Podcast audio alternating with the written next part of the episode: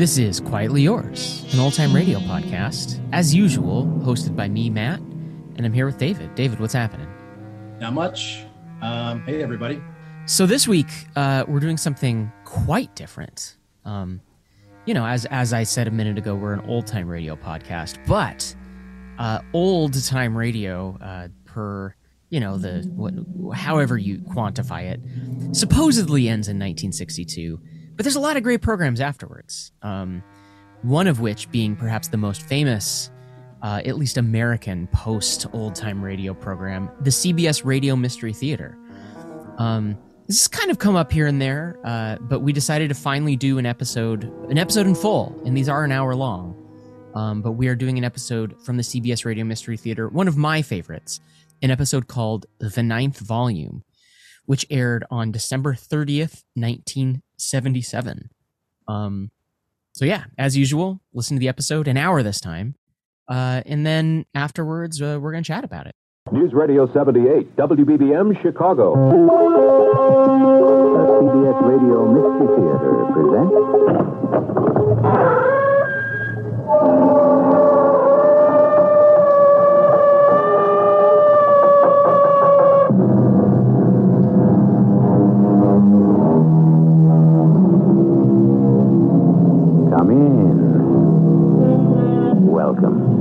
I'm E.G. Marshall. How great is our capacity for belief?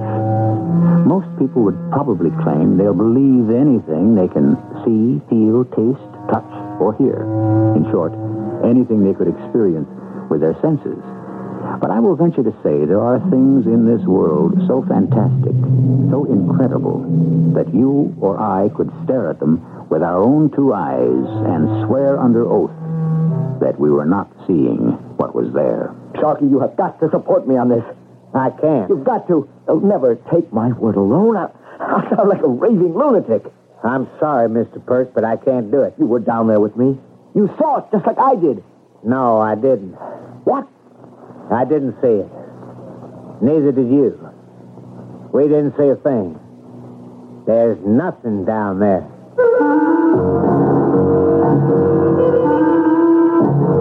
Our mystery drama, The Ninth Volume, was written especially for the Mystery Theater by Percy Granger and stars Michael Wager. It is sponsored in part by Contac, the 12-hour cold capsule, and True Value hardware stores. I'll be back shortly with Act One. Introducing the new Century, a Buick like you've never seen before. A little science, The fastback design is pure function. Ah, but the execution is pure Buick.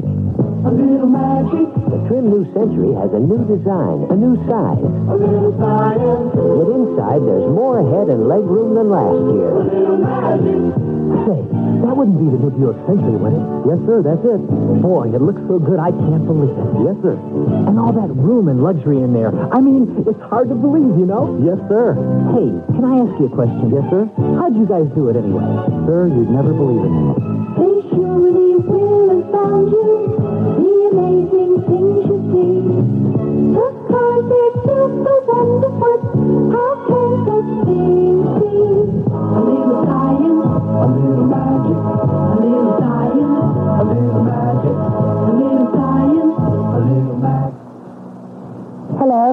This is Elizabeth Taylor. I've had the opportunity to play a lot of different women on the screen. It's fun to pretend to be somebody else and to be able to throw off that characterization whenever it suits you. But my real life and yours is one characterization that none of us can cast off when the going gets tough. No matter who you are, the most important thing any one of us can have when we need help is someone else. There's one organization that tries through thousands of agencies and programs to be there when people do need help. It's the United Way. And they don't claim to have all the answers, but with your support, they are there. And they are someone to the people that need them the most. Thanks to you, it works. And for all of us, the United Way.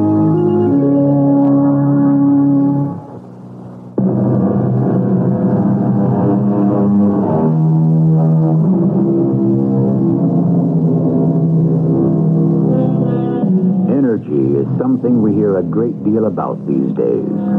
The kind of energy provided by oil and coal, that is. We hear debates as to how much of these precious substances are left. Some say supplies are virtually unlimited. Others say we'll run out in two to three hundred years. And the more dire prophets claim a mere 25 years. Whatever the figures, one thing is certain. As the situation becomes more urgent, some of those looking for new reserves are not going to let anything stand in their way. The year is 1998. We're at a drilling site on the western slopes of the Rocky Mountains. Okay, start her up. Start her up. Sharky? Yes, sir? What are the chances of that well getting down another 50 feet by noon? I don't know, boss. That's pretty solid stuff we're drilling through now. I don't understand this. Not in all my 42 years in this business as a company geologist told me to drill halfway up a mountain instead of on the low ground. He seems pretty confident. He's a young smart aleck, if you ask me. He's quite right. You mean in the head? Yeah. But he went to college. I'd get on the back of that rig, Sharky, and take it as fast as you can. But remember, under no circumstances do I want any more delays.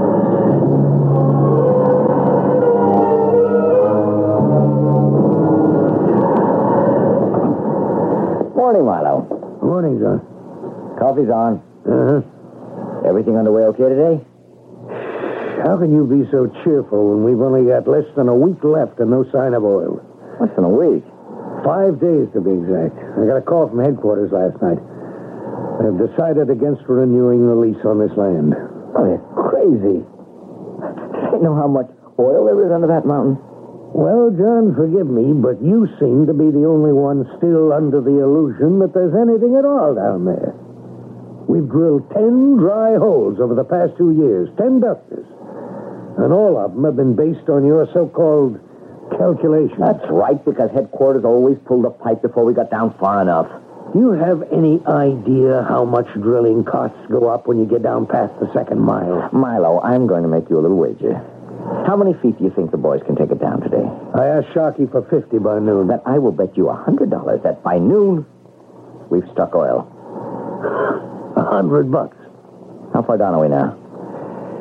As of last night at quitting time, it was 19,967 feet. Okay.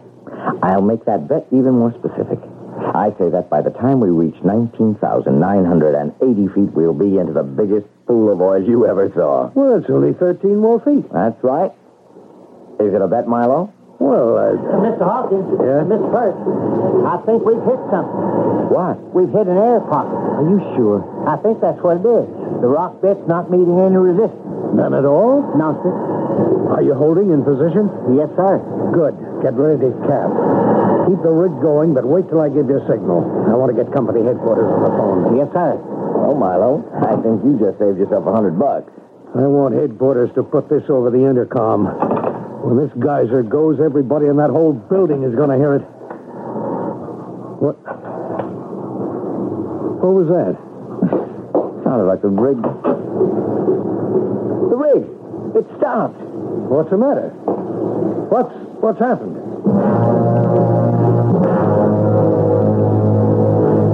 Sharky, what's gone wrong? I, I don't know. Well, why did you stop the rig? Something weird is happening, boss. What? What are you talking about? Well, there was this, uh... I, I, mean, I don't know how to describe it. The rotor was kicking up rock dust. You know, that yellowish granite we've been drilling through, and then all of a sudden, well, it changed color. Changed color? Yeah. And for that, you stopped the rig? Well, Oh, now, wait a minute, Milo. Sharky, you uh, said the dust changed color to what? well, I think it was kind of reddish. Ah, well, it sounds like we may have hit a stratum of clay. So where is this red dust? Let me see it. Well, now that's what I'm trying to tell you. It isn't here anymore. It was in my hands. I was holding it in my hands, looking at it, and it just disappeared. You mean the wind blew it away? No. My hands were cupped. There wasn't any wind. It just evaporated. It just evaporated. Disappeared. Yes, sir. Now I've got two nuts to deal with. As a scientist, I'd be rather curious to have a look at some of this dust.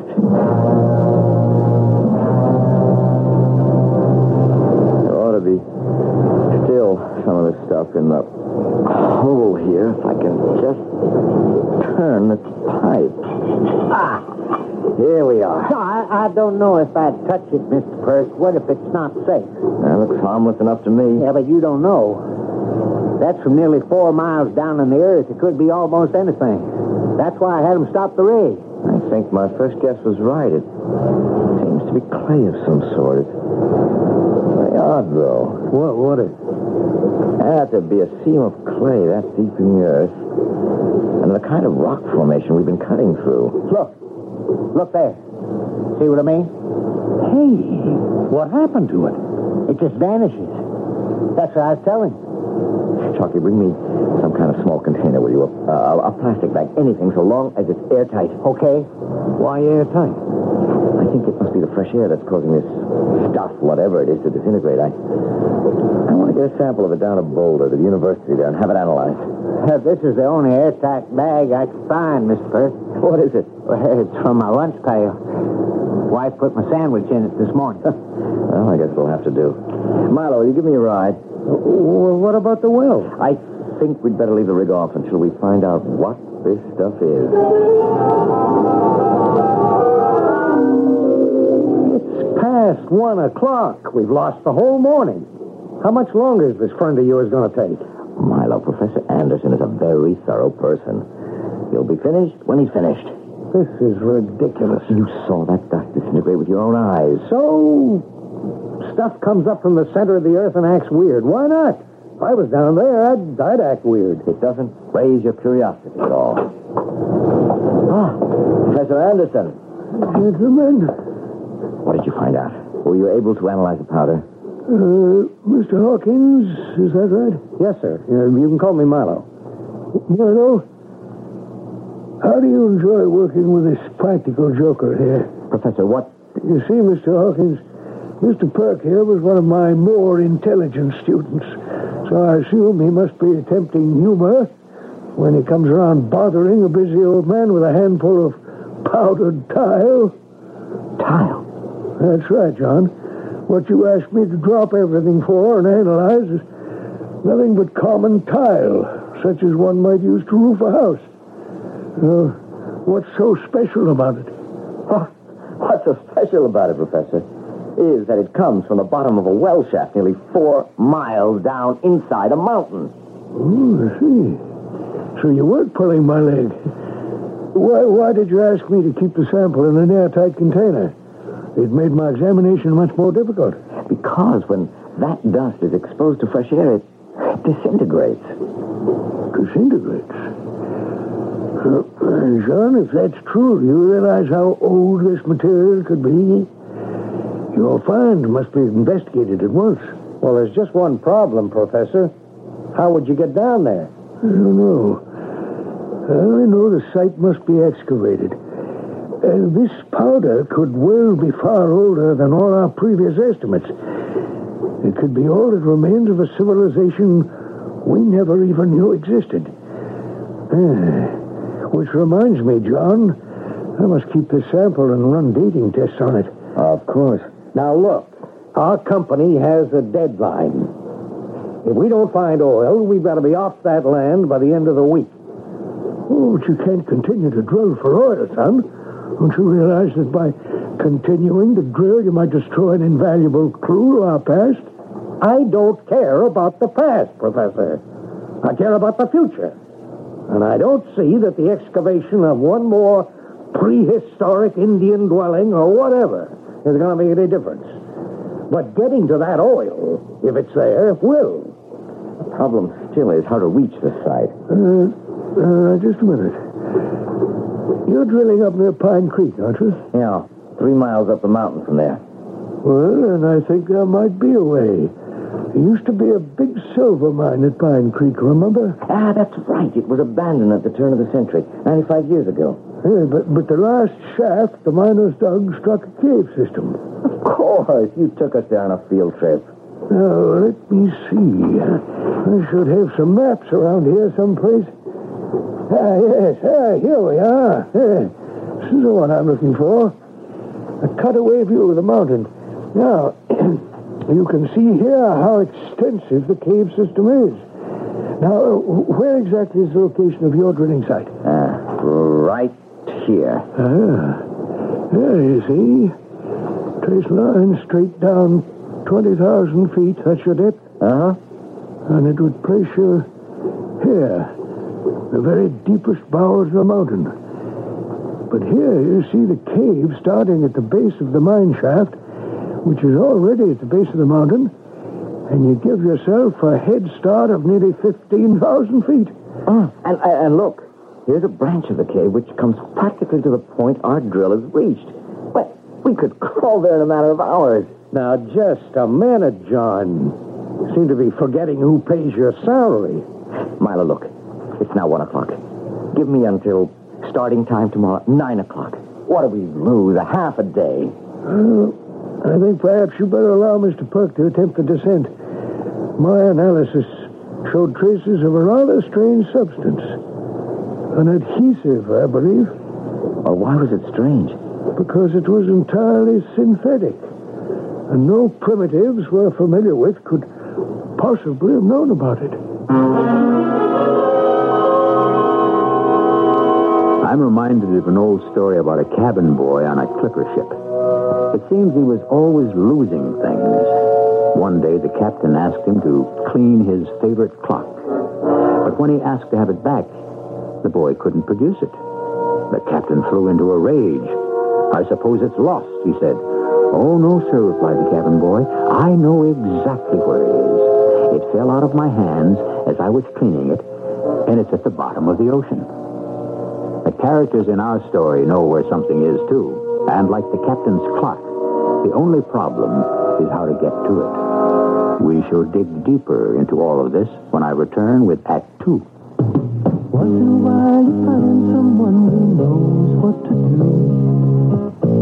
And that's someone you can talk to. Once in a while you find someone who cares about you. Someone you can talk to. For life and health insurance that puts your individual needs first, talk to your life underwriter.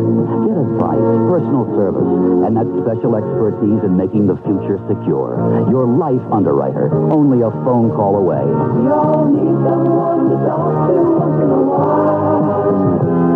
Someone to tell our dreams to, to help make those dreams come true. Your life underwriter wants to see you smile. A message from the National Association of Life Underwriters. Are you in the mood for seafood? If so, then you'll enjoy Fin and Claw's tempting luncheon menu featuring delicious French specialties like coquille Saint-Jacques, made with delicately seasoned seafoods in wine sauce, or shrimp creole or shrimp denise. Of course, the fish served at Fin and Claw is selected fresh daily, so the flavor is outstanding. Fin and Claw is featuring French cuisine at lunchtime, and you can enjoy entrees like veal normand, beef marchand de vin, brochettes of beef, or chicken de vin, as well as the special of the day. And don't pass up Fin and Claw's soup and sandwich combination, a lunchtime feature at $3. Remember, Fin and Claw at 7225 Northwestern Avenue is open Monday through Friday for lunch, every day for dinner. For reservations, call 274-7500. That's 274-7500. Fin and Claw. Their menu's a passport to dining adventure. Remember that singer-pianist Tony Zito is now playing Tuesday through Saturday nights at Fin and Claw.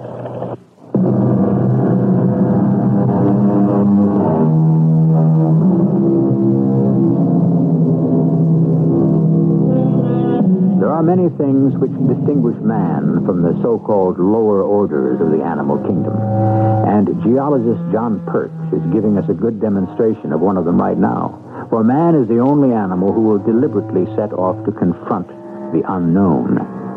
John Perk has bought a few precious hours from a grudging Milo Hawkins, and with Sharkey as his assistant, is descending into the mountain. Sharky, careful. The ledge isn't too wide. Is there room for both of us? Just barely. What time is it, Sharky? Uh, almost midnight. Sharky. Huh? There it is. The end of the tunnel. Hand me the bag with the drill and the explosives. Here we go. While I'm drilling a hole for the dynamite, you get out the oxygen pack. Then inflate one of those balloons to seal off the tunnel behind us. We don't want any fresh air getting into whatever's behind that rock.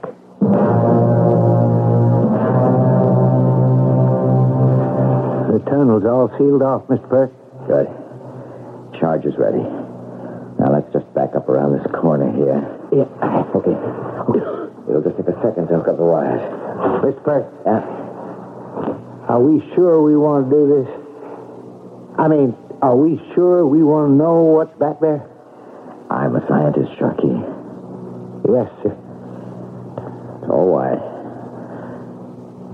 Push the plunger. Okay.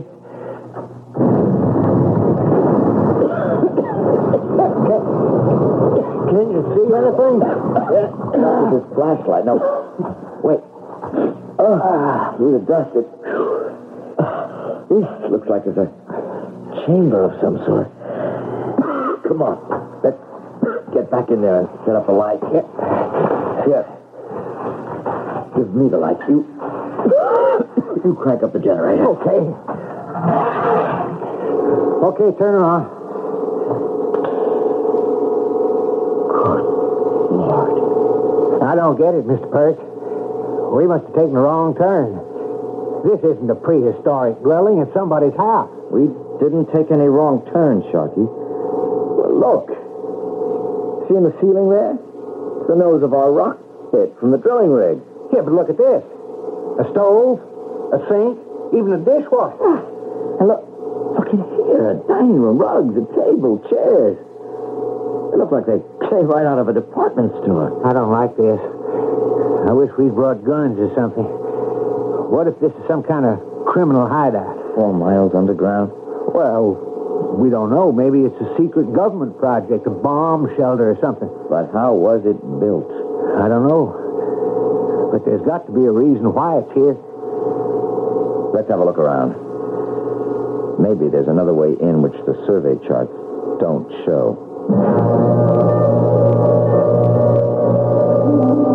Did you find anything, Mr. Perk? Nothing. How about you? Well, nothing. Fantastic. This entire house is encased in solid bedrock.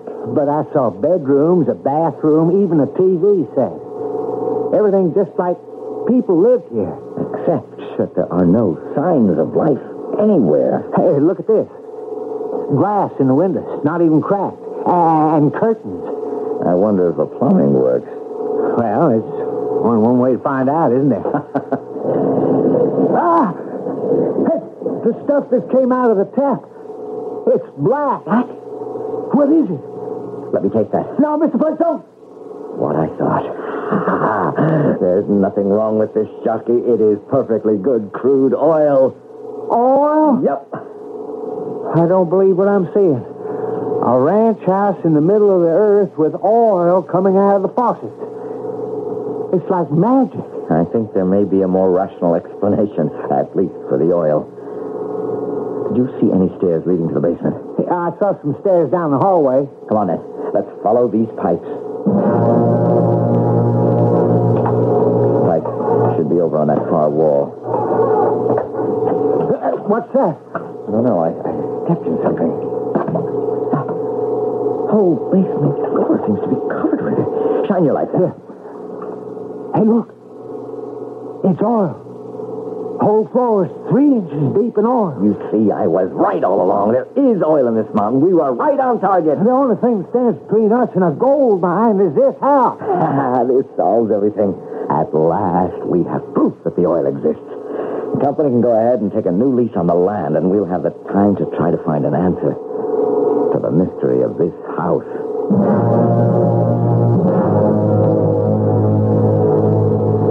We can leave the generator here. We've got to get back and stop Milo starting the rig up. What time is it? Uh, 2.57 a.m. Uh, we should just about make it. We'll inflate another balloon to feel the passage behind us before removing the first one. Are we all set to go? All set. Wait. Wait a minute. What's this? What? This door. I I didn't see it before. Did, did you check it out? No, I thought you did. Well, we'd better have a look. Uh, Mr. Perk, this place gives me the creeps. I got this funny feeling. Why don't we just leave well enough alone? Help me move the light over. What kind of thing could survive down here without air? Mr. Perk, I'm frightened.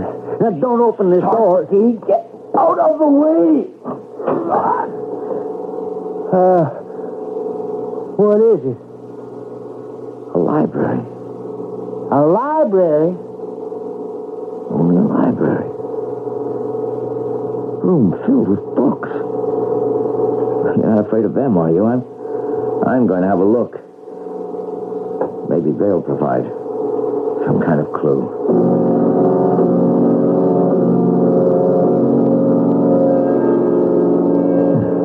The owner is obviously a man of refinement and culture. Uh, complete works of Shakespeare, Milton, Plato's dialogues, Aristotle, Dante, Plutarch. Yeah, here are the more recent authors, Faulkner, Fitzgerald, Hemingway. This isn't offering us much in the way of clues. Huh. Did you find something? This reclining chair.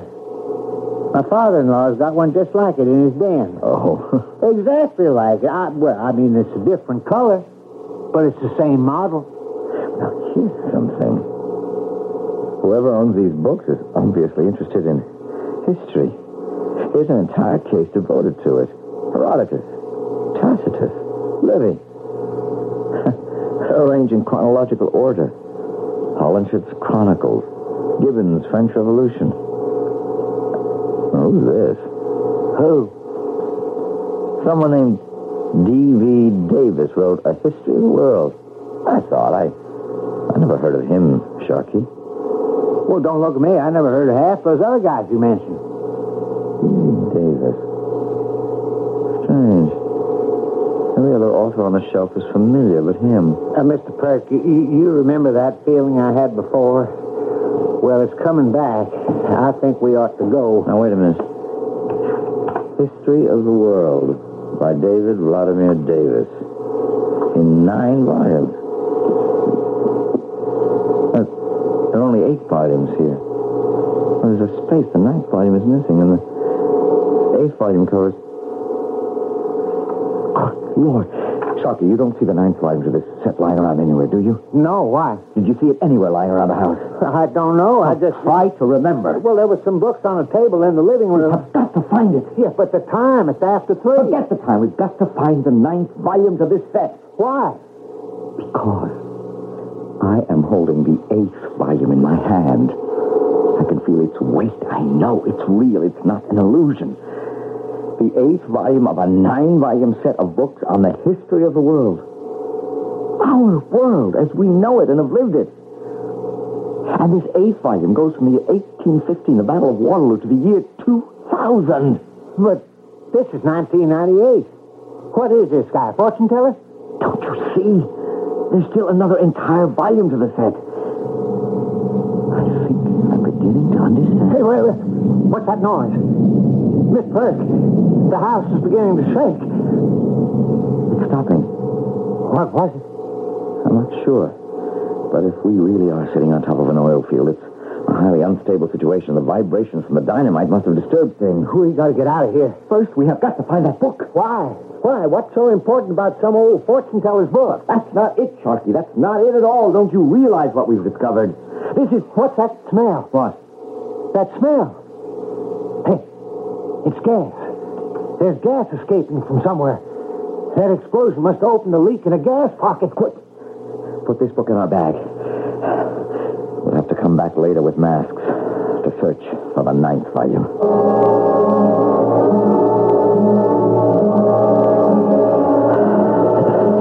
Hey, Mr. Perk, there's daylight. At last. There's someone there at the mine entrance. Oh, my God, it looks like Professor Anderson. John? John, is that you? Yeah. We're, we're coming, Professor. But, uh, oh, what are you doing here? I must know what you found down there.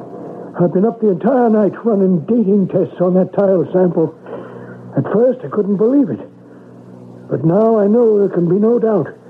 That powder you brought me is over 12 billion years old. But we know the world's only four and a half billion years old. Well, I mean, what I heard Mr. Hawkins say once. Yes, that's what we've always thought, Mr. Sharky, but evidently we've been wrong. Now tell me what you found. At the bottom of our well hole is a house. Even more perfectly preserved than the ruins of Pompeii. It has every modern appliance we're familiar with, from electric can openers to reclining chairs. It- It's just like the houses in the suburb where I live. Only difference is it is from a civilization so far in the past. And until now, not even a trace of it's been known. But what about all those books, Mr. Perk? The Shakespeare and all? How'd they get there? Shakespeare? That's the most incredible thing of all, Professor. That 12 billion year old civilization was ours. The same names, same events, same people fighting the same wars, making the same inventions, creating the same masterpieces. Well, probably making the same mistakes.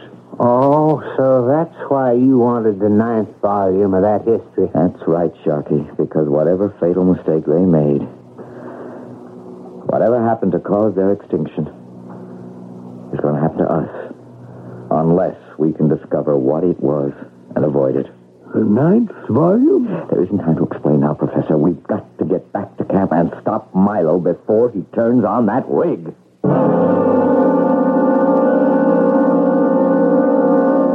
In our beginning is our end, said T.S. Eliot. All living things duplicate themselves in reproduction with a phenomenal precision. So is it not at least possible, then, that nature repeats itself on a larger scale, too? In fact, on the largest scale of all. I shall return shortly with our final act. When you have power-hungry devices, you need powerful batteries. So True Value Hardware Store suggests ever-ready alkaline power cells, the batteries that are designed to last longer and work harder in devices that really strain a battery. Hi, Pat Summerall to tell you that ever-ready alkaline power cell batteries provide extra power for radios, shavers, or any device you use often or for long periods of time. And they hold their power for months when not in use. So they're perfect for calculators, cameras, and cassette tape recorders. And now you can get a two-pack of D-size Ever-Ready alkaline power cell batteries for just $1.37 from True Value hardware stores. Or get a four-pack of double A-sized power cells for just $2.17. Replace all your old batteries in your power-hungry devices now with Ever-Ready alkaline power cell batteries from participating True Value hardware stores and home centers. True Value, more than just a name, it's their way of doing business. And tell them Pat Summerall sent you. WBBM Chicago. Here's a tip from your Better Business Bureau. If you're considering a program of study at a vocational school, here are some useful pointers. Look for information about different schools that offer training for the career you have in mind. Instead of relying only on school information, talk to students who are familiar with various schools. They can give you their impressions about the schools from personal experience. If possible, get in touch with large companies that employ people in the field covered by the school you're considering. Ask their opinion of the school, whether they would hire the graduates. And before you sign any contract with a vocational school, be sure to visit it. Check the facilities, equipment, and check the teaching personnel. Talk to a few of the students enrolled at the school so that you won't be disappointed once you've registered. Let their experience be your guide. A tip from your Better Business Bureau.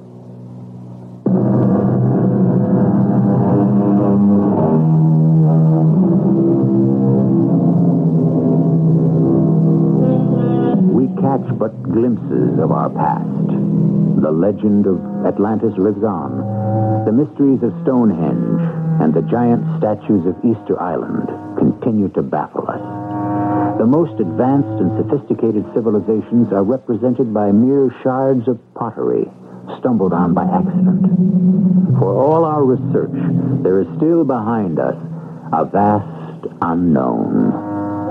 But now, a discovery, fantastic, terrifying evidence of a former civilization identical to our own.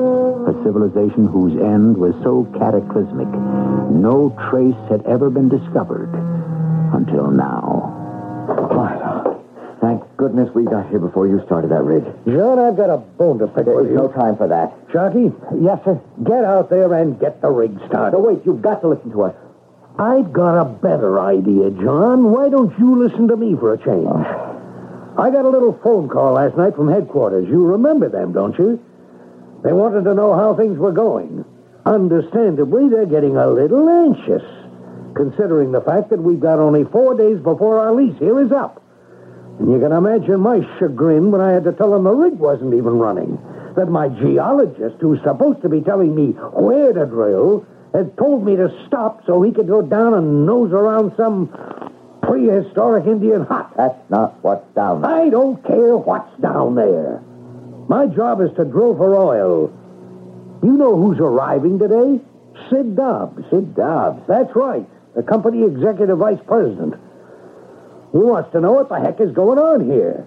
He's flying up personally to take over the operation. Well, if you would let me get a word in edgewise, I can tell you what's going on. All I want to know is why we haven't struck oil. Well, that's one thing you don't have to worry about. There is oil down there. We saw it. You saw it? I stuck my finger in it. I tasted it. It's there, right where I said it would be. The drill is no more than 20 feet above the strike at this very moment. Well, then let's get it going and have that oil coming up for Mr. Dobbs so he won't have our heads in a sling. Sharky? Yes, sir? No, wait a minute. You can't start the rig, not until we've had a chance to go back down there. Go back down? What for? Milo, what we've discovered, it wasn't. Well, it wasn't what we expected. There's a house down there, all right, but it's modern. I mean, well, not modern exactly. It's 12 billion years old, but. Sharky, what's he talking about? I know. I know it sounds incredible, but Professor Anderson ran dating tests on that powder we took him, and it is 12 billion years old. Ah.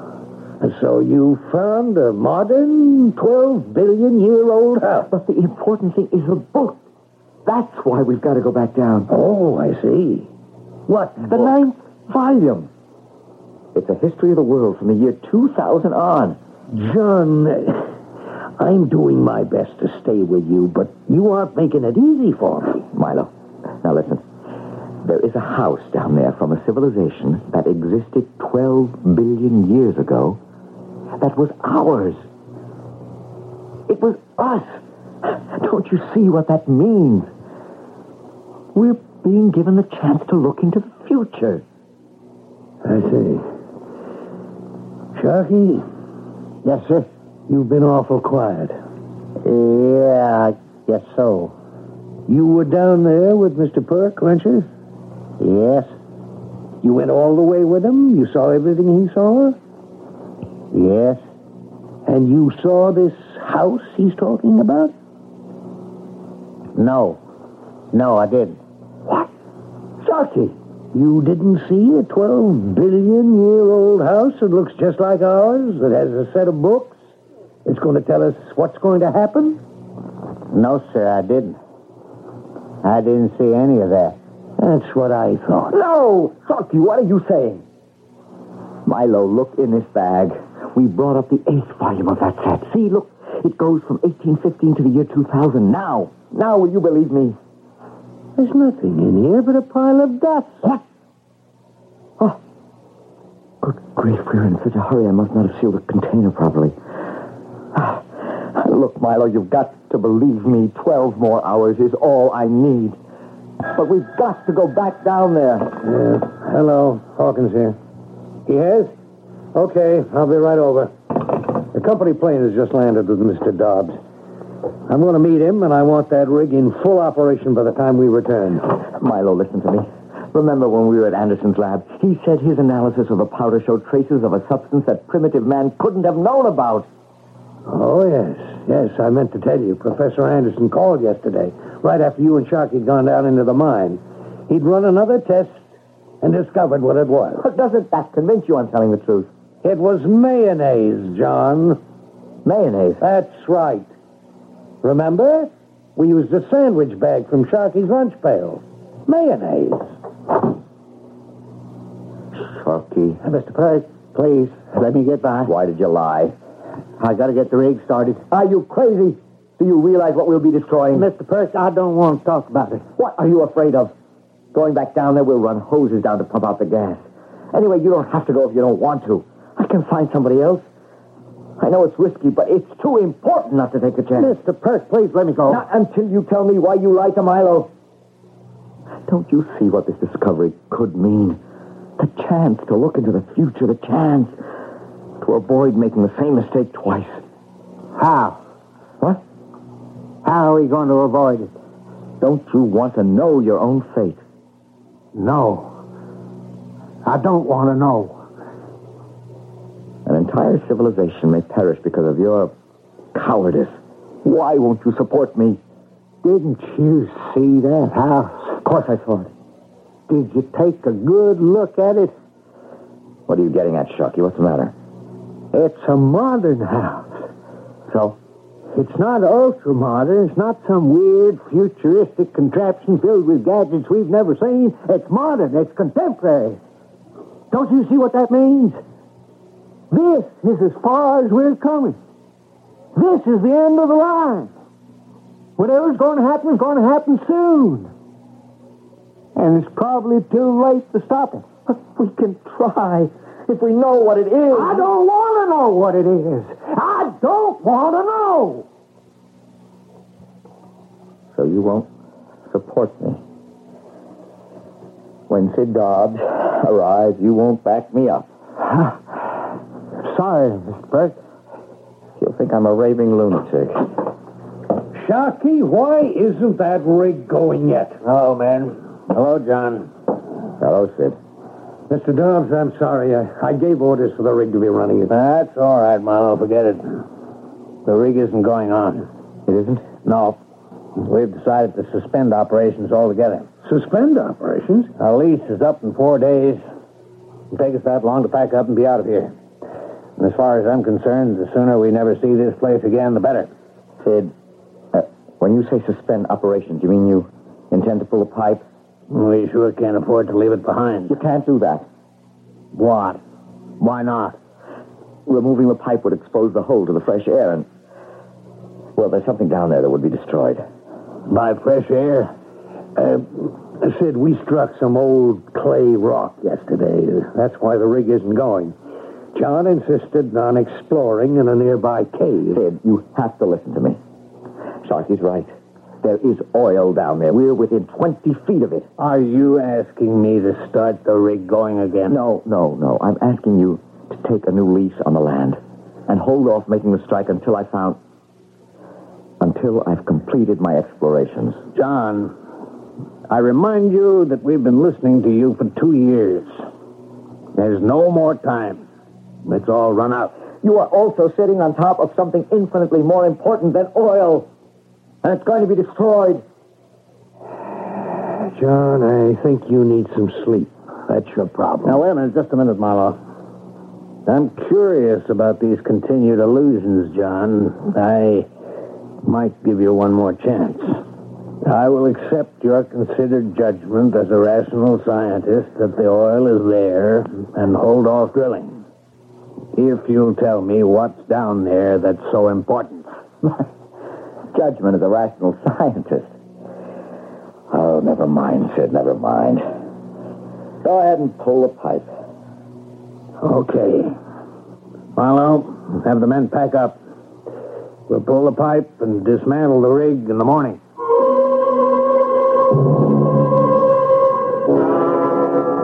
John, why didn't you just tell Mr. Dobbs what it was you'd seen? He wouldn't have believed me, Professor Henderson, not, not without Sharky's corroboration. So? They're going to start pulling the pipe in the morning, and a golden opportunity and will be lost forever. No, not exactly. Oh? Well, what chance remains? Surely you don't intend to stop them at gunpoint. No, no. I'm going to try going down again. She said there was gas leaking and that the ground was beginning to shift. We can wear masks against the gas, and as for the shifting, well, we'll just have to take that risk. You said we. That's why I came to you, Professor. I need someone to go with me. It's a two-man job. I, I, I don't know who else to turn to. I, I know you're. I mean, Oh, I know what you're trying to say. On a mission of such importance, I, I wouldn't hesitate. Not for one minute. then then you'll come with me. Yes, of course I will. Good. We've got to start at once. There's barely enough time as it is.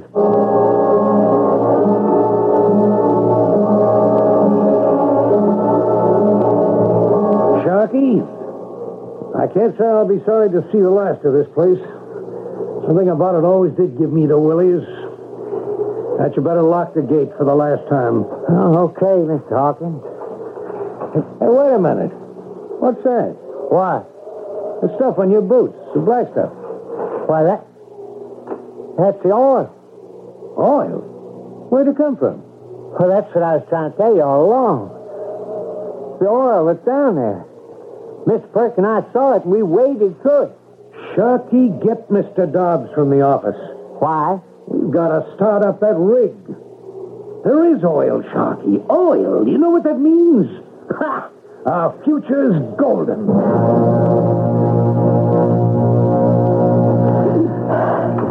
Here, here it is, Professor. This is amazing. A house in every detail, exactly like our own. From a duplicate civilization that inhabited the earth 12 billion years ago. Oh, how much it could teach us. Wait a minute. Sharky said he thought he'd seen some books in the living room. This way. Oh, look, oh, over there on the table. Yeah, this is it. The History of the World by D.V. Davis. Volume 9. Do you realize what this will mean, Professor, when we open this book? Yes. I wonder what it is, John, that we're to learn about ourselves from ourselves. What's that? Professor, they started the drill. Whole house! It's collapsing into dust!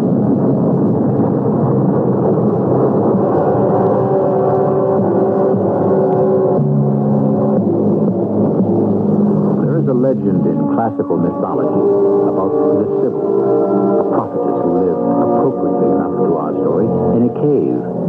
She offered to sell nine prophetic books to Tarquin the Proud, the last of Rome's legendary kings. He refused, for he felt her price was too high. So she burned three of the books and offered him the remaining six for the same price. Again, Tarquin refused, and again, Sybil burned three of the precious volumes. Finally, he bought the last three for the price of the original nine. But because of his stingy short-sightedness, mankind lost forever his chance to know what the future holds. I shall return shortly. Take your Contac, take it now. Give your code to Contac. I'm going to change your mind about nighttime cold medicine. Of all major medicines, only one works up to 12 hours against the cloggy, cold virus symptoms that keep you awake. Only Contac. One capsule's relief stays with you all through a long night's sleep, no matter what cold virus attacks. Only Contac. Give your cold to Contac. Take only as directed. Let's put the brakes on burglars. They like to work fast, but out of sight. Keep hedges and shrubs around your house trimmed. Burglars hide in them. A window entry by a burglar is a whole lot less inviting if the shrubbery has been cut back. Standard double-hung windows can be made more secure with just a drill and a few nails. Make sure your family and guests know where the nails are located in bedroom windows that might have to serve as fire exits. Crime resistance message from the American Legion and this radio station.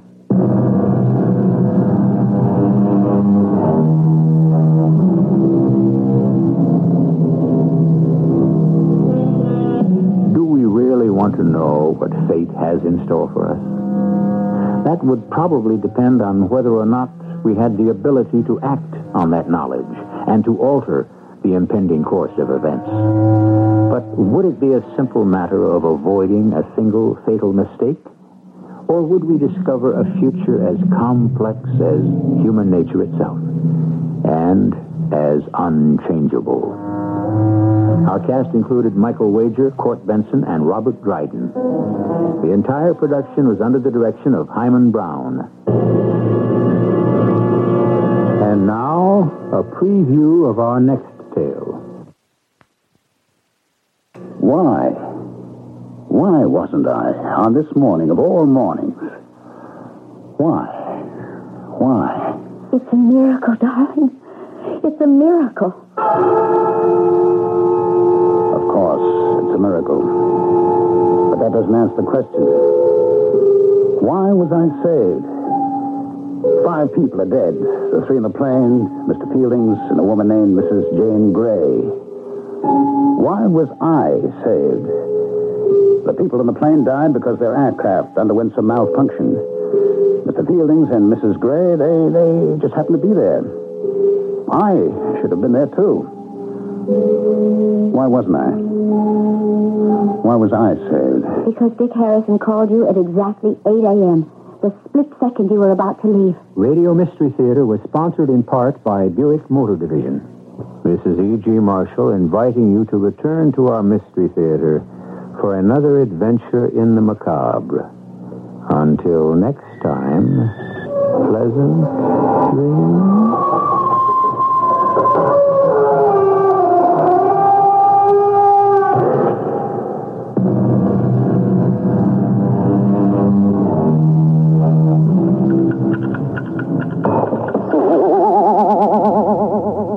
Just heard the end of Downtown Bankers Hours. Northwest Federal Savings Time has come to the loop. We've just opened a new savings center at 72 East Randolph, just west of Michigan. We're open 63 hours a week, 7:30 to 6:30 on weekdays and 9:30 to 5:30 on Saturdays. That's plenty of time to bank before work starts and without leaving work early on payday. We're celebrating the grand opening of our downtown office at all six Northwest Federal Savings Centers with over 30 brand name gifts. Free or for special low prices when you deposit $250 or more. So join us anytime while the celebration continues and help celebrate the end of Downtown Bankers Hours. Northwest Federal Savings Time, 63 hours a week. CBS News. Tongsun Park says he intends to cooperate with American prosecutors and is ready to come back to the United States to testify in court trials. All right, from 1977. Is that what? The, is that the right year, Matt? 19, 1977. That was the ninth volume from CBS Radio Mystery Theater. Uh, before we before we dive into this one, Matt, I just got to say, prior to, to joining joining you via Zoom, I burned my finger. I've got a splitting headache. I'm starting to think we've angered the the radio drama gods by by, by veering outside the respected zone of 1930 whatever to 1962. And so I don't know. I might not make it through to the end of this one if if things keep uh keep increasing exponentially. I might suffer more dire consequences, but I'm going to try to power through because as I've said in the past over the last two years, and just you know to, to you off the podcast, uh, you know late night messaging and such, uh, I I really have kind of an axe to grind with CBS Radio Mystery Theater, but there are a handful of episodes that I, I hold in high regard, despite my my objections to a lot of the the structure of the show. And one of them is called The Prisoner of the Machines with John Lithgow, and the other one is this one, the ninth volume, which you brought to my attention a while back, and we decided, you know, we're doing our our detours this month, our our, our October spooky detours, and this one is not, you know, spooky in a traditional sense, but it's spooky in a, in the sense that it's reminding us what happens when you try to warn the world about something that is glaringly obvious, but we have to think about this the quarterly profits. We, you know, this company has deadlines, and I'm not concerned about the past. I'm concerned about the future. One, probably the most ironic line in this, uh, because obviously capitalists, big and small, are not concerned with the past or the future. They're concerned with uh, short-term profits, and that that ends up being our, our our collective undoing in this episode because we've got this guy who sees all the writing on the wall. He, he knows that we're we're currently living in volume eight of a nine volume series, and that we could maybe change things if people would only listen to him. But what happens, Matt? You know, it's the same thing as uh, loading up Twitter every day and seeing. Uh, oh, by the way, the largest ever uh, glacier has has melted. The large, you know, uh, an iceberg the size of Texas has uh, has collapsed, and the you know, oh, but it's fine. Don't don't worry about it. You know, that's that happens in the ninth volume. So, you know, as much as the '70s were very much, and and, and a thing maybe we'll bring this up in a minute. Um, a thing I find really interesting is there's a couple episodes in the CBS Radio Mystery Theater that take on this very 70s like the energy crisis right? Like when you know this is post 73 post the opec crisis like oil is on everyone's mind which leads to like fears of peak oil right?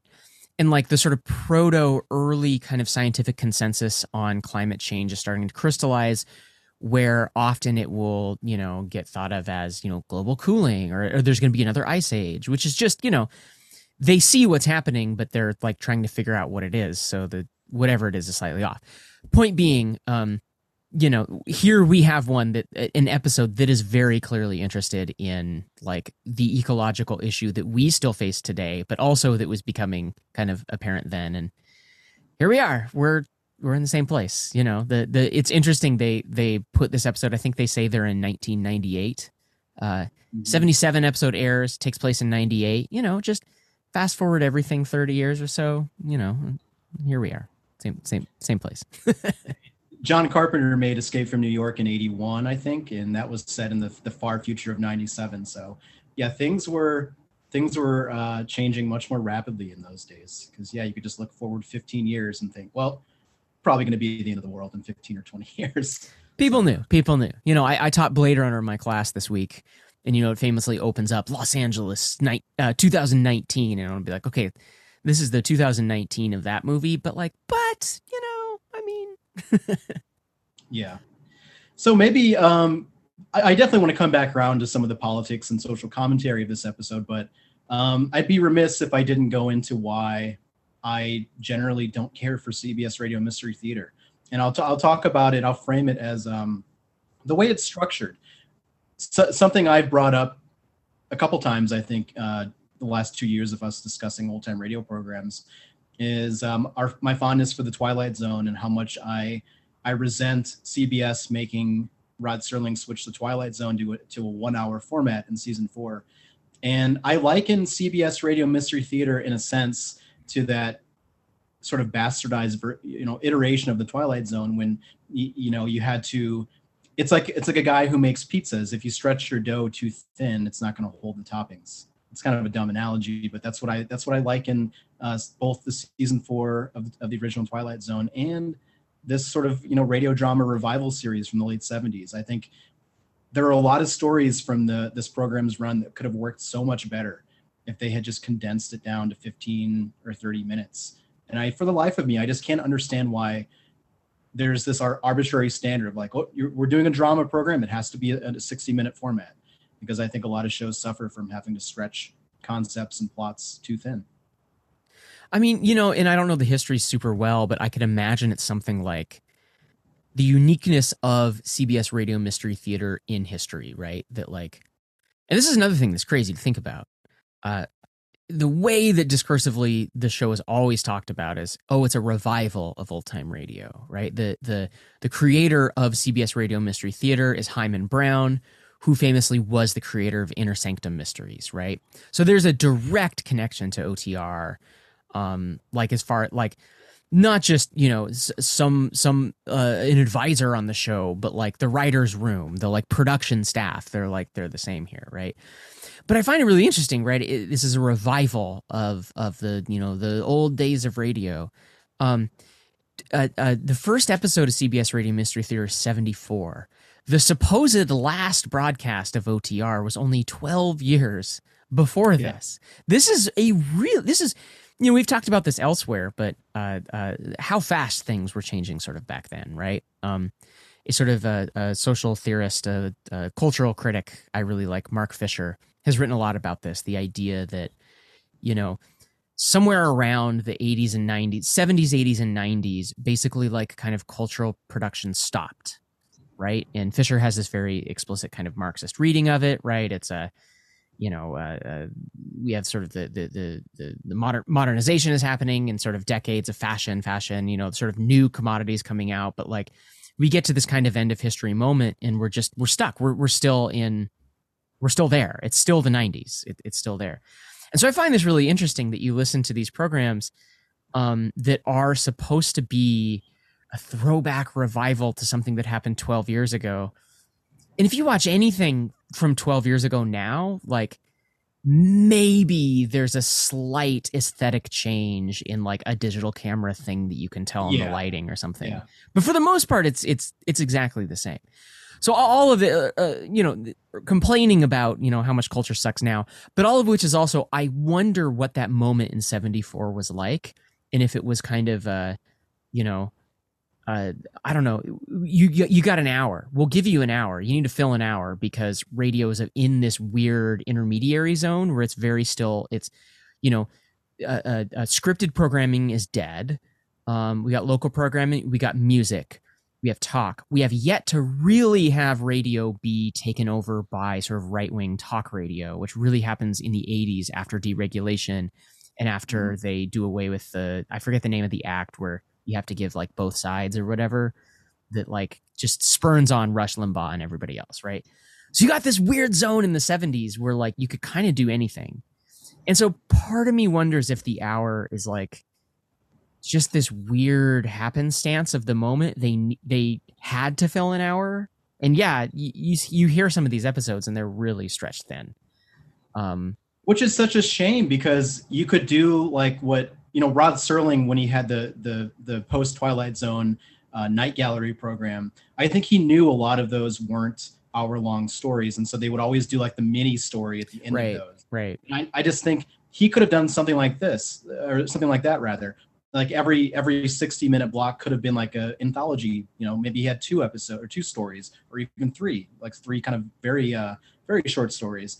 And I think it's just it's just sad that that Himan Brown seems to have wanted to make it a revival in like in like the worst possible sense. He you know there's a lot of dialogue you hear in these CBS radio mystery theater programs that it just sounds like like people are talking like it's 1950. It's Right, like, right. Why, why not make these like modern stories where they reflect you know modern you know forms of speech and vernacular and all that? Why does it have to you know something we've we've ranted about is that there's no reason this form of storytelling has to be confined to like that mid-century moment you know we could be we, we could be allocating airtime right now to telling stories or historical reenactments or wh- whatever like the sky is really the limit but i think a lot of people think of radio drama as this thing that's just it's frozen in time it can only be from that original era or it can only be like an homage to that era we can't we can't do anything that is of the modern moment. And I Mhm. think the same, I think this was happening with CBS Radio Mystery Theater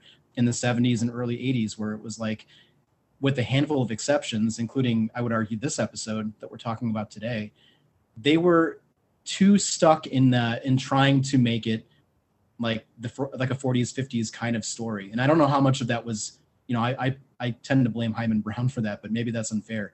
Maybe maybe the writers just thought this is a form of storytelling that really kind of belongs to that moment and every every story we tell has to just kind of be stuck there and i just yeah i just find it really troubling that they, they put that limitation on themselves and didn't make it more of a conscious effort to break out of it and tell more more stories that were of that moment when these were being produced I mean, with that, another thing that's really interesting to me, right, is this is such a like weird transitory moment between pretentiously like media regimes, let's say, right? Where like you know, the stability of the 30 minute radio program in the golden age or however we want to periodize it is this stable thing that you, you know, sort of expect. There's 15 minutes, there's there's 30 minutes.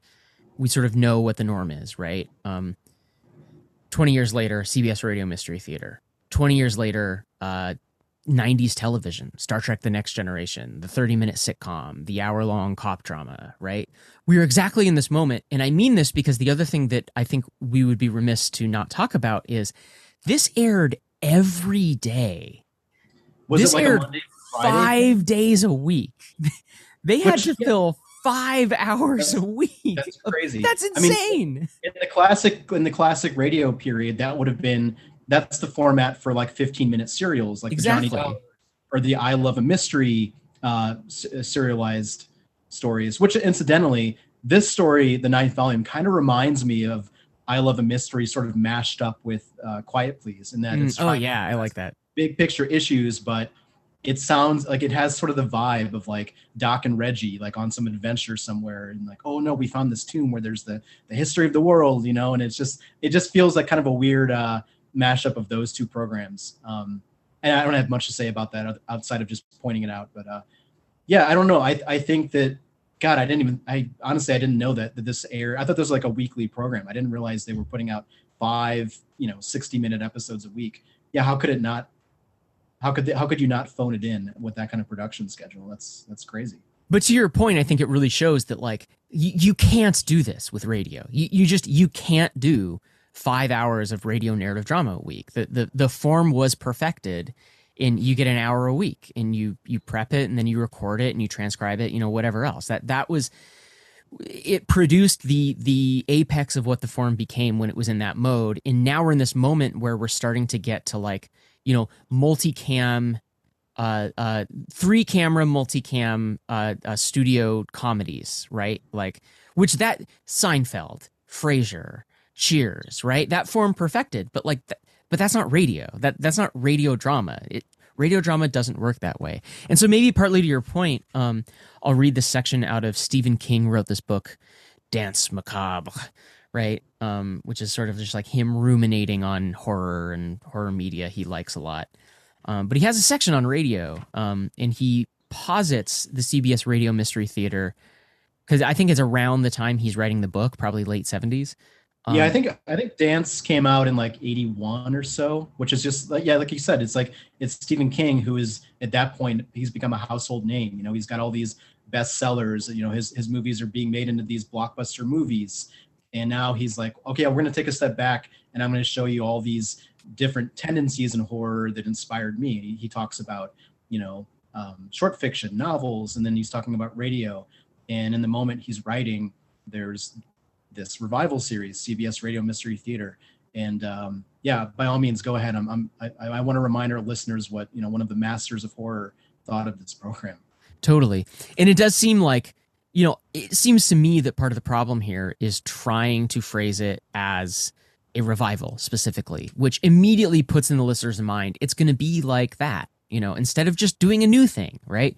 So here's King. Uh, King says, Drama is still to be found on the radio. God knows, CBS Mystery Theater is a case in point.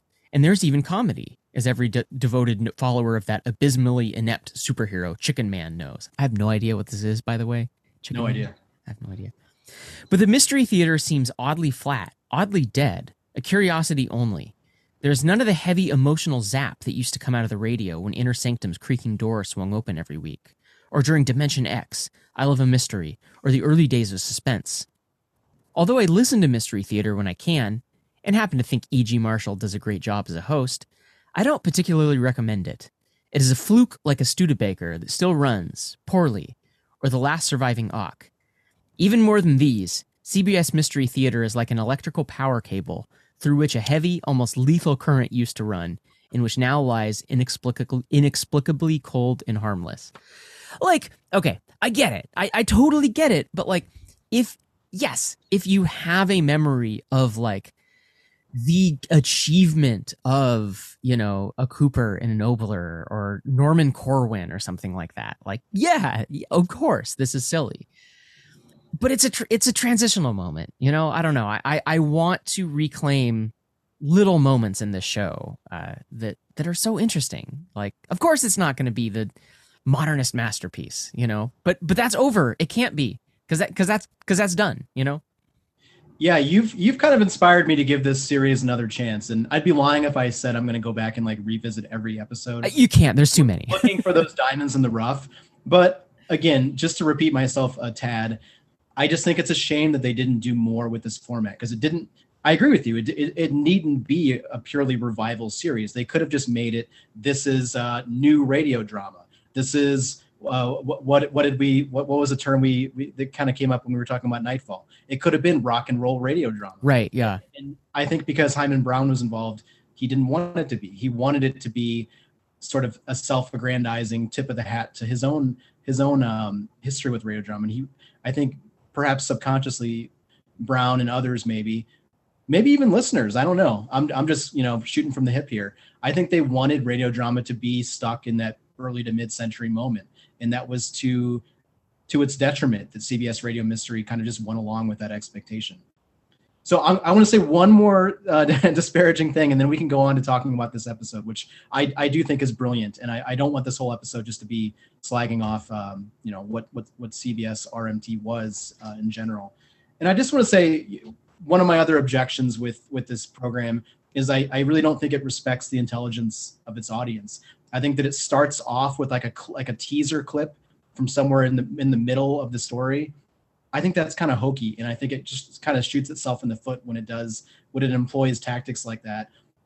And sort of cynically, I think what it is, what it, what it's also doing is just padding out the, the running time. Oh, totally. Like, oh, we'll just run this like one minute clip twice, and that that's one less that's one less minute of of dialogue or action or whatever we're going to have to have our writers work on.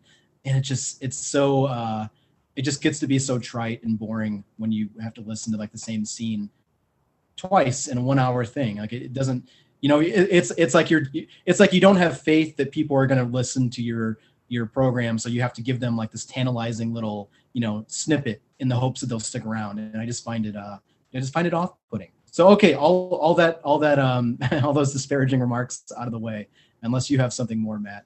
Let's talk about this story and and what we think works about it because because as we've as we've keep as we keep saying we like this this is this is a great hour of radio drama yeah, I mean, you know, a minute ago you sort of compared it to a Cooper script, and I think that's part like why I like it. Like I could see, obviously not the the the exact specifics and the the all the content or anything, but like this has a Cooper vibe, right? Like the uh, Five Miles Underground or whatever the name of that lost episode is. Um, the the the kind of mystery being one that like the spectacle itself is not the mystery but the thing that the mystery suggests which is a very cooper thing right? Like uh uh the the first episode right? Being uh there's this place that we see through the telescope there's nothing there right? Like you they have the moment where the guy steps in the house and he gets teleported to the other you know zone or whatever and you have the creepy astronomer saying this stuff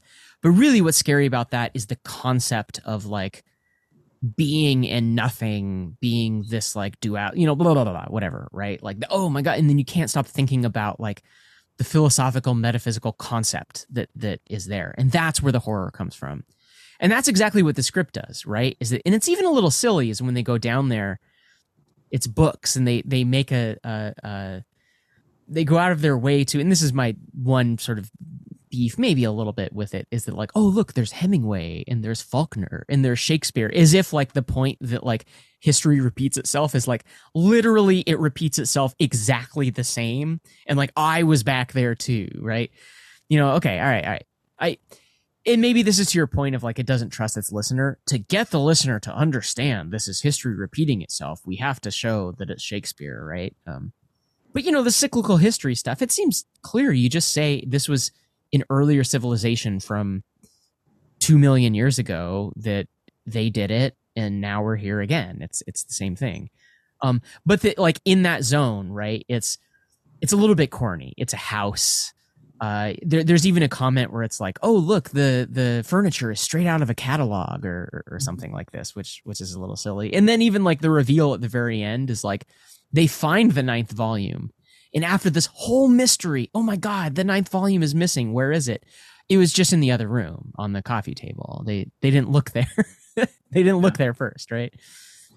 Yeah. Do you remember a week or so ago, you and I were talking about this episode, just sort of informally, and um, I sort of posited that tying it tying it to like the classic radio drama era, um, or maybe that maybe like more of a transition era you know, we talked about the drop, the Arch Oboler's Drop Dead LP recently, and I sort of because there there are some corny aspects to this. I, I was in, a, in kind of a jovial moment, I was thinking, oh, what if this is where the Laughing Man from the Drop Dead album yeah.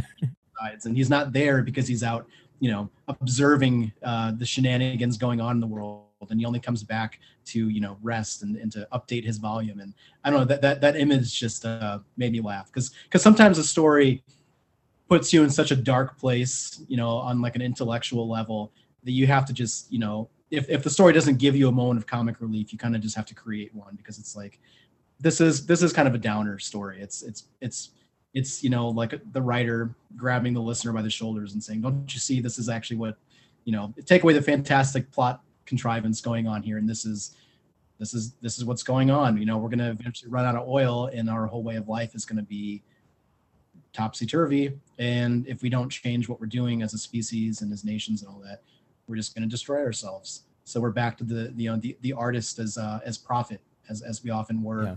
with Arch Oboler and Willis Cooper and yeah I incidentally I tried to look up more about the writer of this uh, whose name I'm forgetting right now and I wasn't able to find anything. Um, Percy Granger. Percy Granger I I think uh, in, and remember when I say I looked into it I, I did like a Google search and when I didn't see anything I just immediately gave up. So not an academic like That's how Matt. we do it here on on Quietly. Rush, by the way, you know. I have no discipline when it comes to that. I'm like, well, someone else didn't do the actual research, so I guess I guess that'll just be a mystery forever, at least in, in context of our podcast. So yeah, I'd be curious to know more about that Percy Granger guy and what what his uh, what his uh, political leanings were, because you know you hear a story like this and you think, okay, this guy had to have been thinking on the same wavelength as weirdos like us, and unfortunately, I couldn't I couldn't find anything else out about him. So I don't know. Maybe one of our listeners out there knows more about about that guy or just about the writers they tended to use on CBS Radio Mystery Theater. Because I I know I know next to nothing. Yeah, it, it is interesting. Um, I don't know a ton about Percy Granger. The best I can find is on the like. There's a CBS Radio Mystery Theater fan site, and it sort of lists stuff, and it says he wrote for soaps as well as some like he did like 31 episodes of CBS Radio Mystery Theater. wow. But I think that's all that's there. I'm sure there's more stuff. Um, but you know, this is the the this is the gray area of the entertainment world that IMDb doesn't cover, so we don't know, right? Yeah, yeah. No, but incidentally, um, this is this perhaps is neither here nor there, but are all the are, are all the episodes of CBS Radio Mystery uh, preserved, or are there are there like missing chunks? I'm not sure. I think they I think they are. Um, at the very least, I know that towards the end they started doing a lot of um, rebroadcasts, Mhm. which I don't think it was it was like playing the transcription of the earlier one. They would just do a script again. Um, Re- like I- reproduce something they had done before. yeah, right. Okay. Um, you know, uh, five days a week after six years, you're like Jesus Christ, like let's let's reuse a script nobody's heard before or something like that. Um, I don't know. Um, I don't know of any lost episodes. Um, but yeah, not sure. Um, no, but but something else I wanted to point to is what we were talking about much earlier when we first started talking about this is the the energy stuff. Um, there are a couple other episodes of CBS Radio Mystery Theater that deal with the like 70s energy crisis.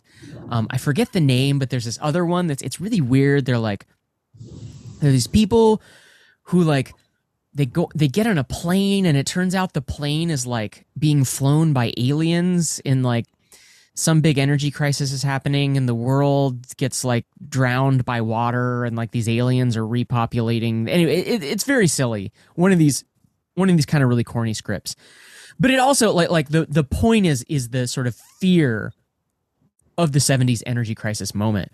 And i can't help but think about something that you know we've been thinking through with oboler and cooper in quiet please and how much the sort of nuclear anxiety of the 40s even if it's not explicit just bleeds into so many of those quiet please episodes and other radio obviously other radio programs especially like dimension x and stuff and stuff like this right?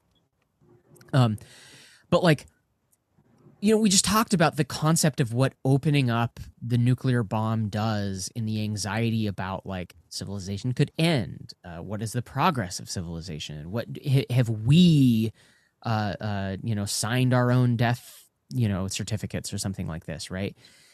In in i do find this interesting here. It's obviously not as thoughtful it's not as artful um, but it's an anxiety that's there right? There is an awareness in the 70s and and keep in mind too um, just to be really pedantic about it, the show airs one year after 1973, which famously is like, you know scholars have pointed to as like kind of the year where you know what we call neoliberalism emerges right?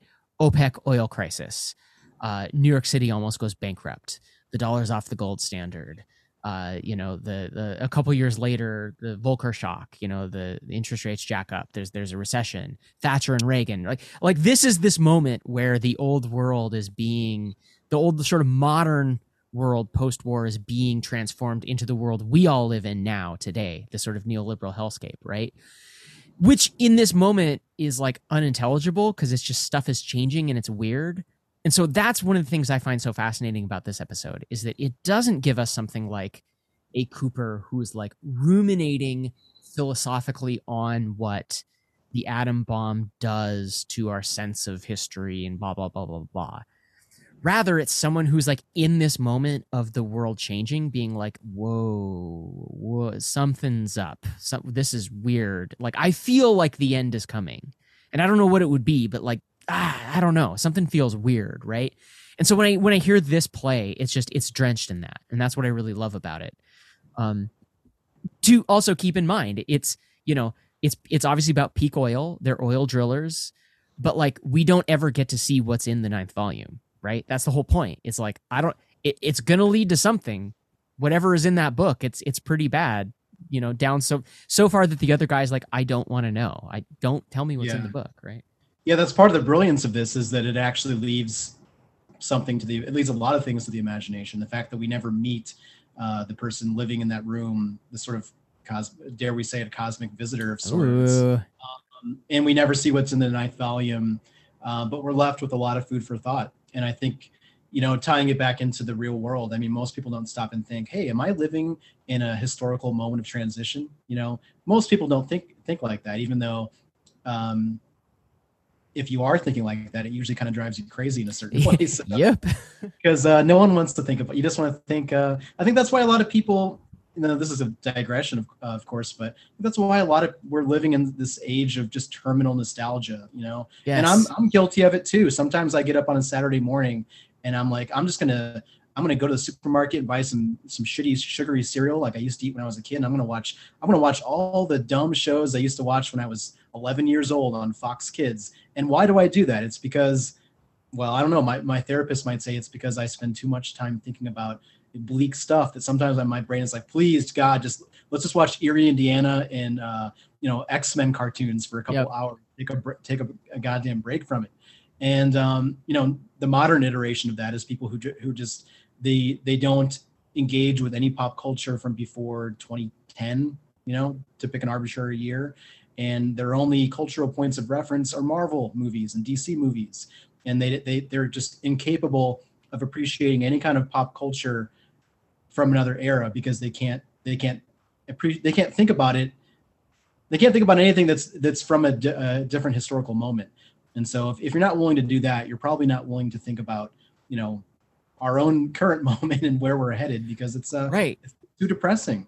Which So- which which is a sim like to get on my high horse which is a symptom of the ninth volume right the shit in that Yeah. book is really bad so it's like, like, like you said, like that character who says, like, I don't want to know. I just want to, I just want to keep doing my job and living my life. Yeah. And if we're just going to repeat the same things over and over, then so be it. But I want to just kind of, you know, it's like, uh, what's the, what, uh, Cypher in, in the Matrix, you know, he's Mhm. like, I know the steak I'm eating isn't real, but man, it tastes good.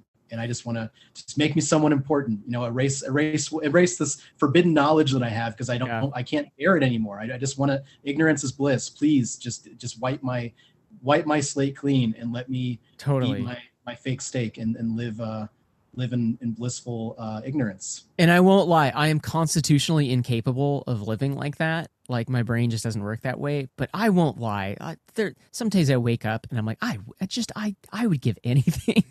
I would give anything to just be able to do that. You know, just it, it, it, it'd make things so much easier. Yeah.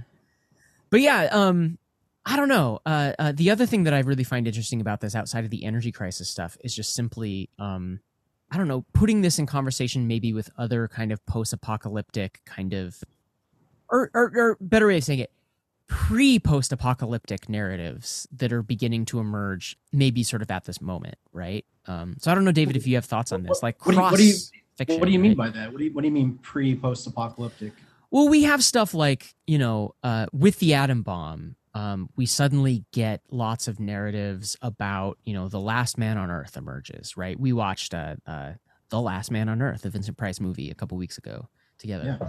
Um, but you know the the trope of the the lone survivor after the event really becomes thinkable. I think once the idea of an atom bomb that where like all of all of society, all of civilization can end in a heartbeat, and then you're just left there, right? Like you don't quite have this narrative device earlier 19th 18th centuries where like you would start to get apocalyptic imaginaries but like you know there's no concept of any single device that would end all of civilization in a moment. So you don't have the concept of the one survivor after everything right?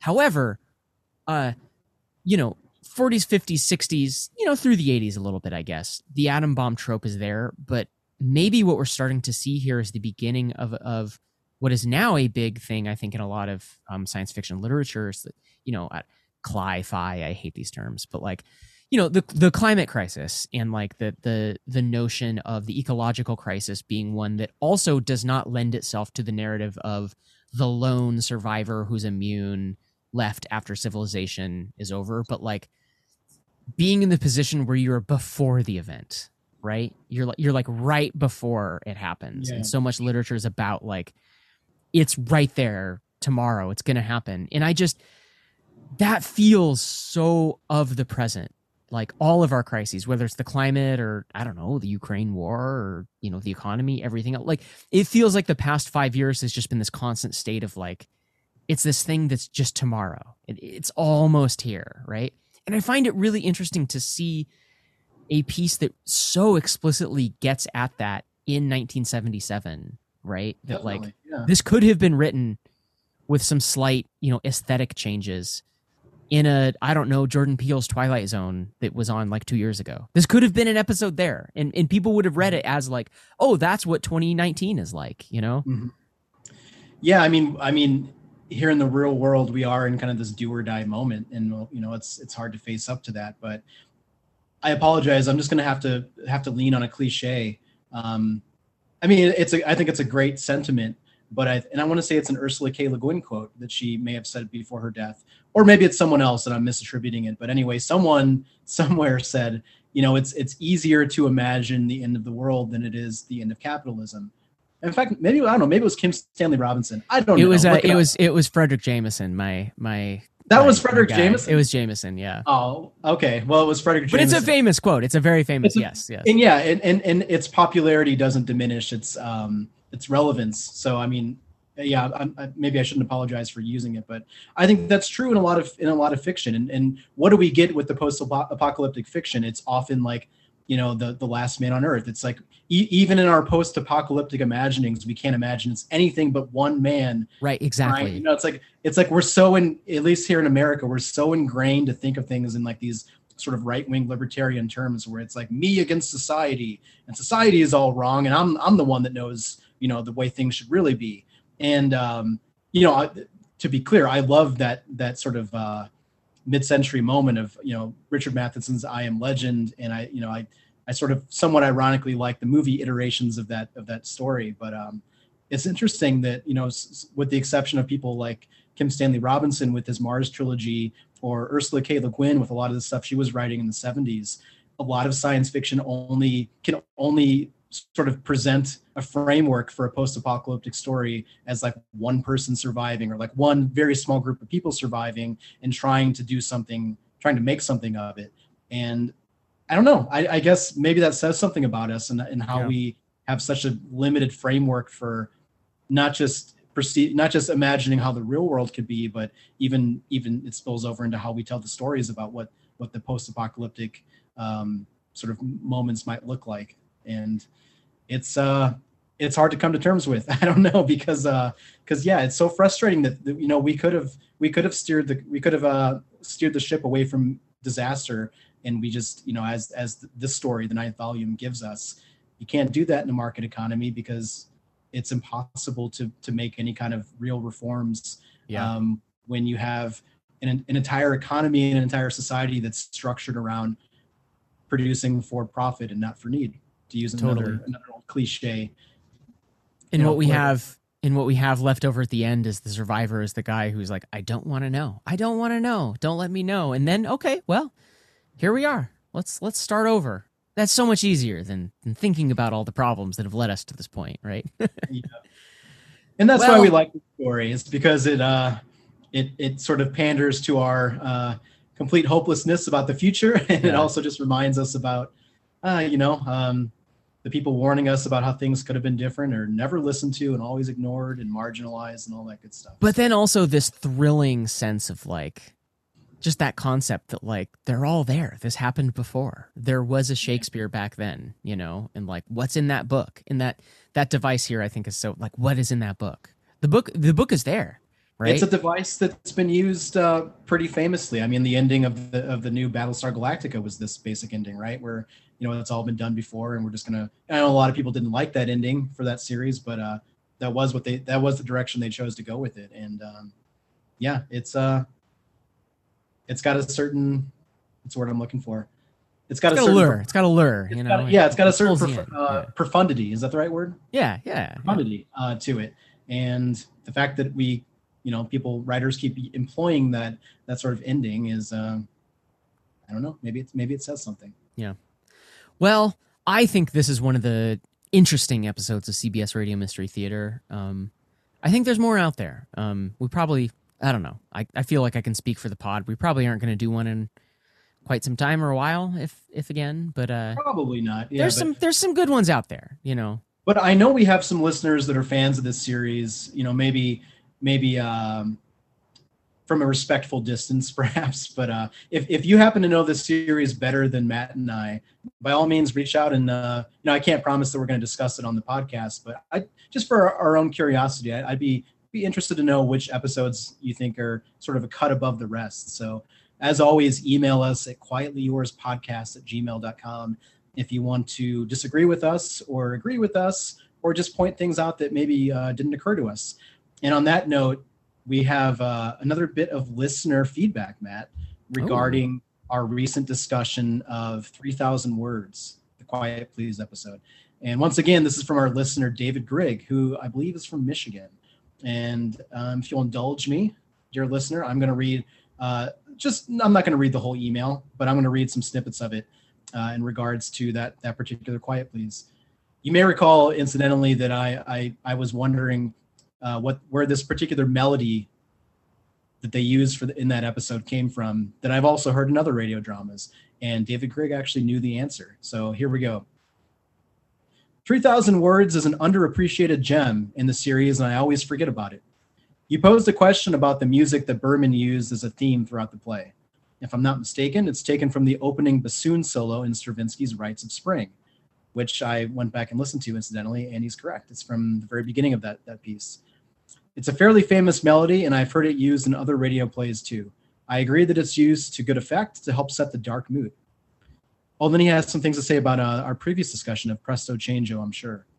He says on the discussion on the discussion of Presto Changeo, you both talked about Chappell's acting range. The voices between these two episodes are an impressive contrast. I can't understand why he didn't have more acting roles outside Quiet Please, nor am I aware of much else. I've got an old 78 record set of an audio drama, an adaptation of Charles Dickens' A Christmas Carol, that he produced in the 1940s, but he doesn't seem to do much more than narrate. Such a pity. He was so talented. And I will just say on that on that final note, um, you can find that that uh, production of, of, of Dickens' A Christmas Carol on YouTube. Um, I don't actually own the the original vinyl, but I'm sure you could find some on Discogs or, or or on eBay or something like that. That might be kind of a cool little, uh, you know, one one of the few Ernest Chappell sort of artifacts from the, from the old era because we know Quiet Please never had any real commercial releases other than like I think one radiola release from the 70s that kind of that one the B side was the thing on the fourble board and the A side was the uh oh what's the what's the story from Escape I think it was about the the rats invading the lighthouse. Line, Leiningen versus the ants. Is that? No, no, I'm sorry, not not ants, uh, rats. Line, yeah, line. It's like Leiningen versus the line, something like No, that. Lighting that was versus the ants. That was like a oh, three skeleton keys. Three That- skeleton blah, blah. Three skeleton key. That's it. Yeah, and um, I, I actually I used to own a copy of that. Um, you can find you can find copies of that uh, pretty readily out there if you're a record collector like I used to be. Um, it's it's kind of a cool little artifact to have, as as is um, that I, I it's, I think it was sometime in the early 40s. I think it was before Quiet Please started. Um, Ernest Chappell did the narration for this um, this production of a Christmas Carol that, to my knowledge, was never broadcast on radio, but it was just put out as a as a record. That's really interesting. buy. Yeah. Anyway, you can find that on on YouTube, I think. And uh, yeah, we want to thank David Grigg for uh, for you know answering that question, the rites of spring. I- I should- Absolutely. I should know more about classical music, but uh, but I don't. So thanks for answering that, and, and as always, thanks for the feedback. Um, we encourage we encourage feedback. So please get in touch if you have anything to say about an episode we're going to be doing or an episode we've done that maybe you have a different take on, and uh, and if it's if we like it, we'll read it on on the podcast. So on that note, Matt, um, next up, I think we have a pretty special episode. And Is that next? That's next. And That let me next. just say, somewhat uh, on a somewhat corny note, I'll just say, if you don't think we put a little bit of effort into preparing a special Halloween episode for you, boy, have you got another thing coming. Well, I'm looking forward to it. It's going to be very exciting. So until next time, Quietly yours.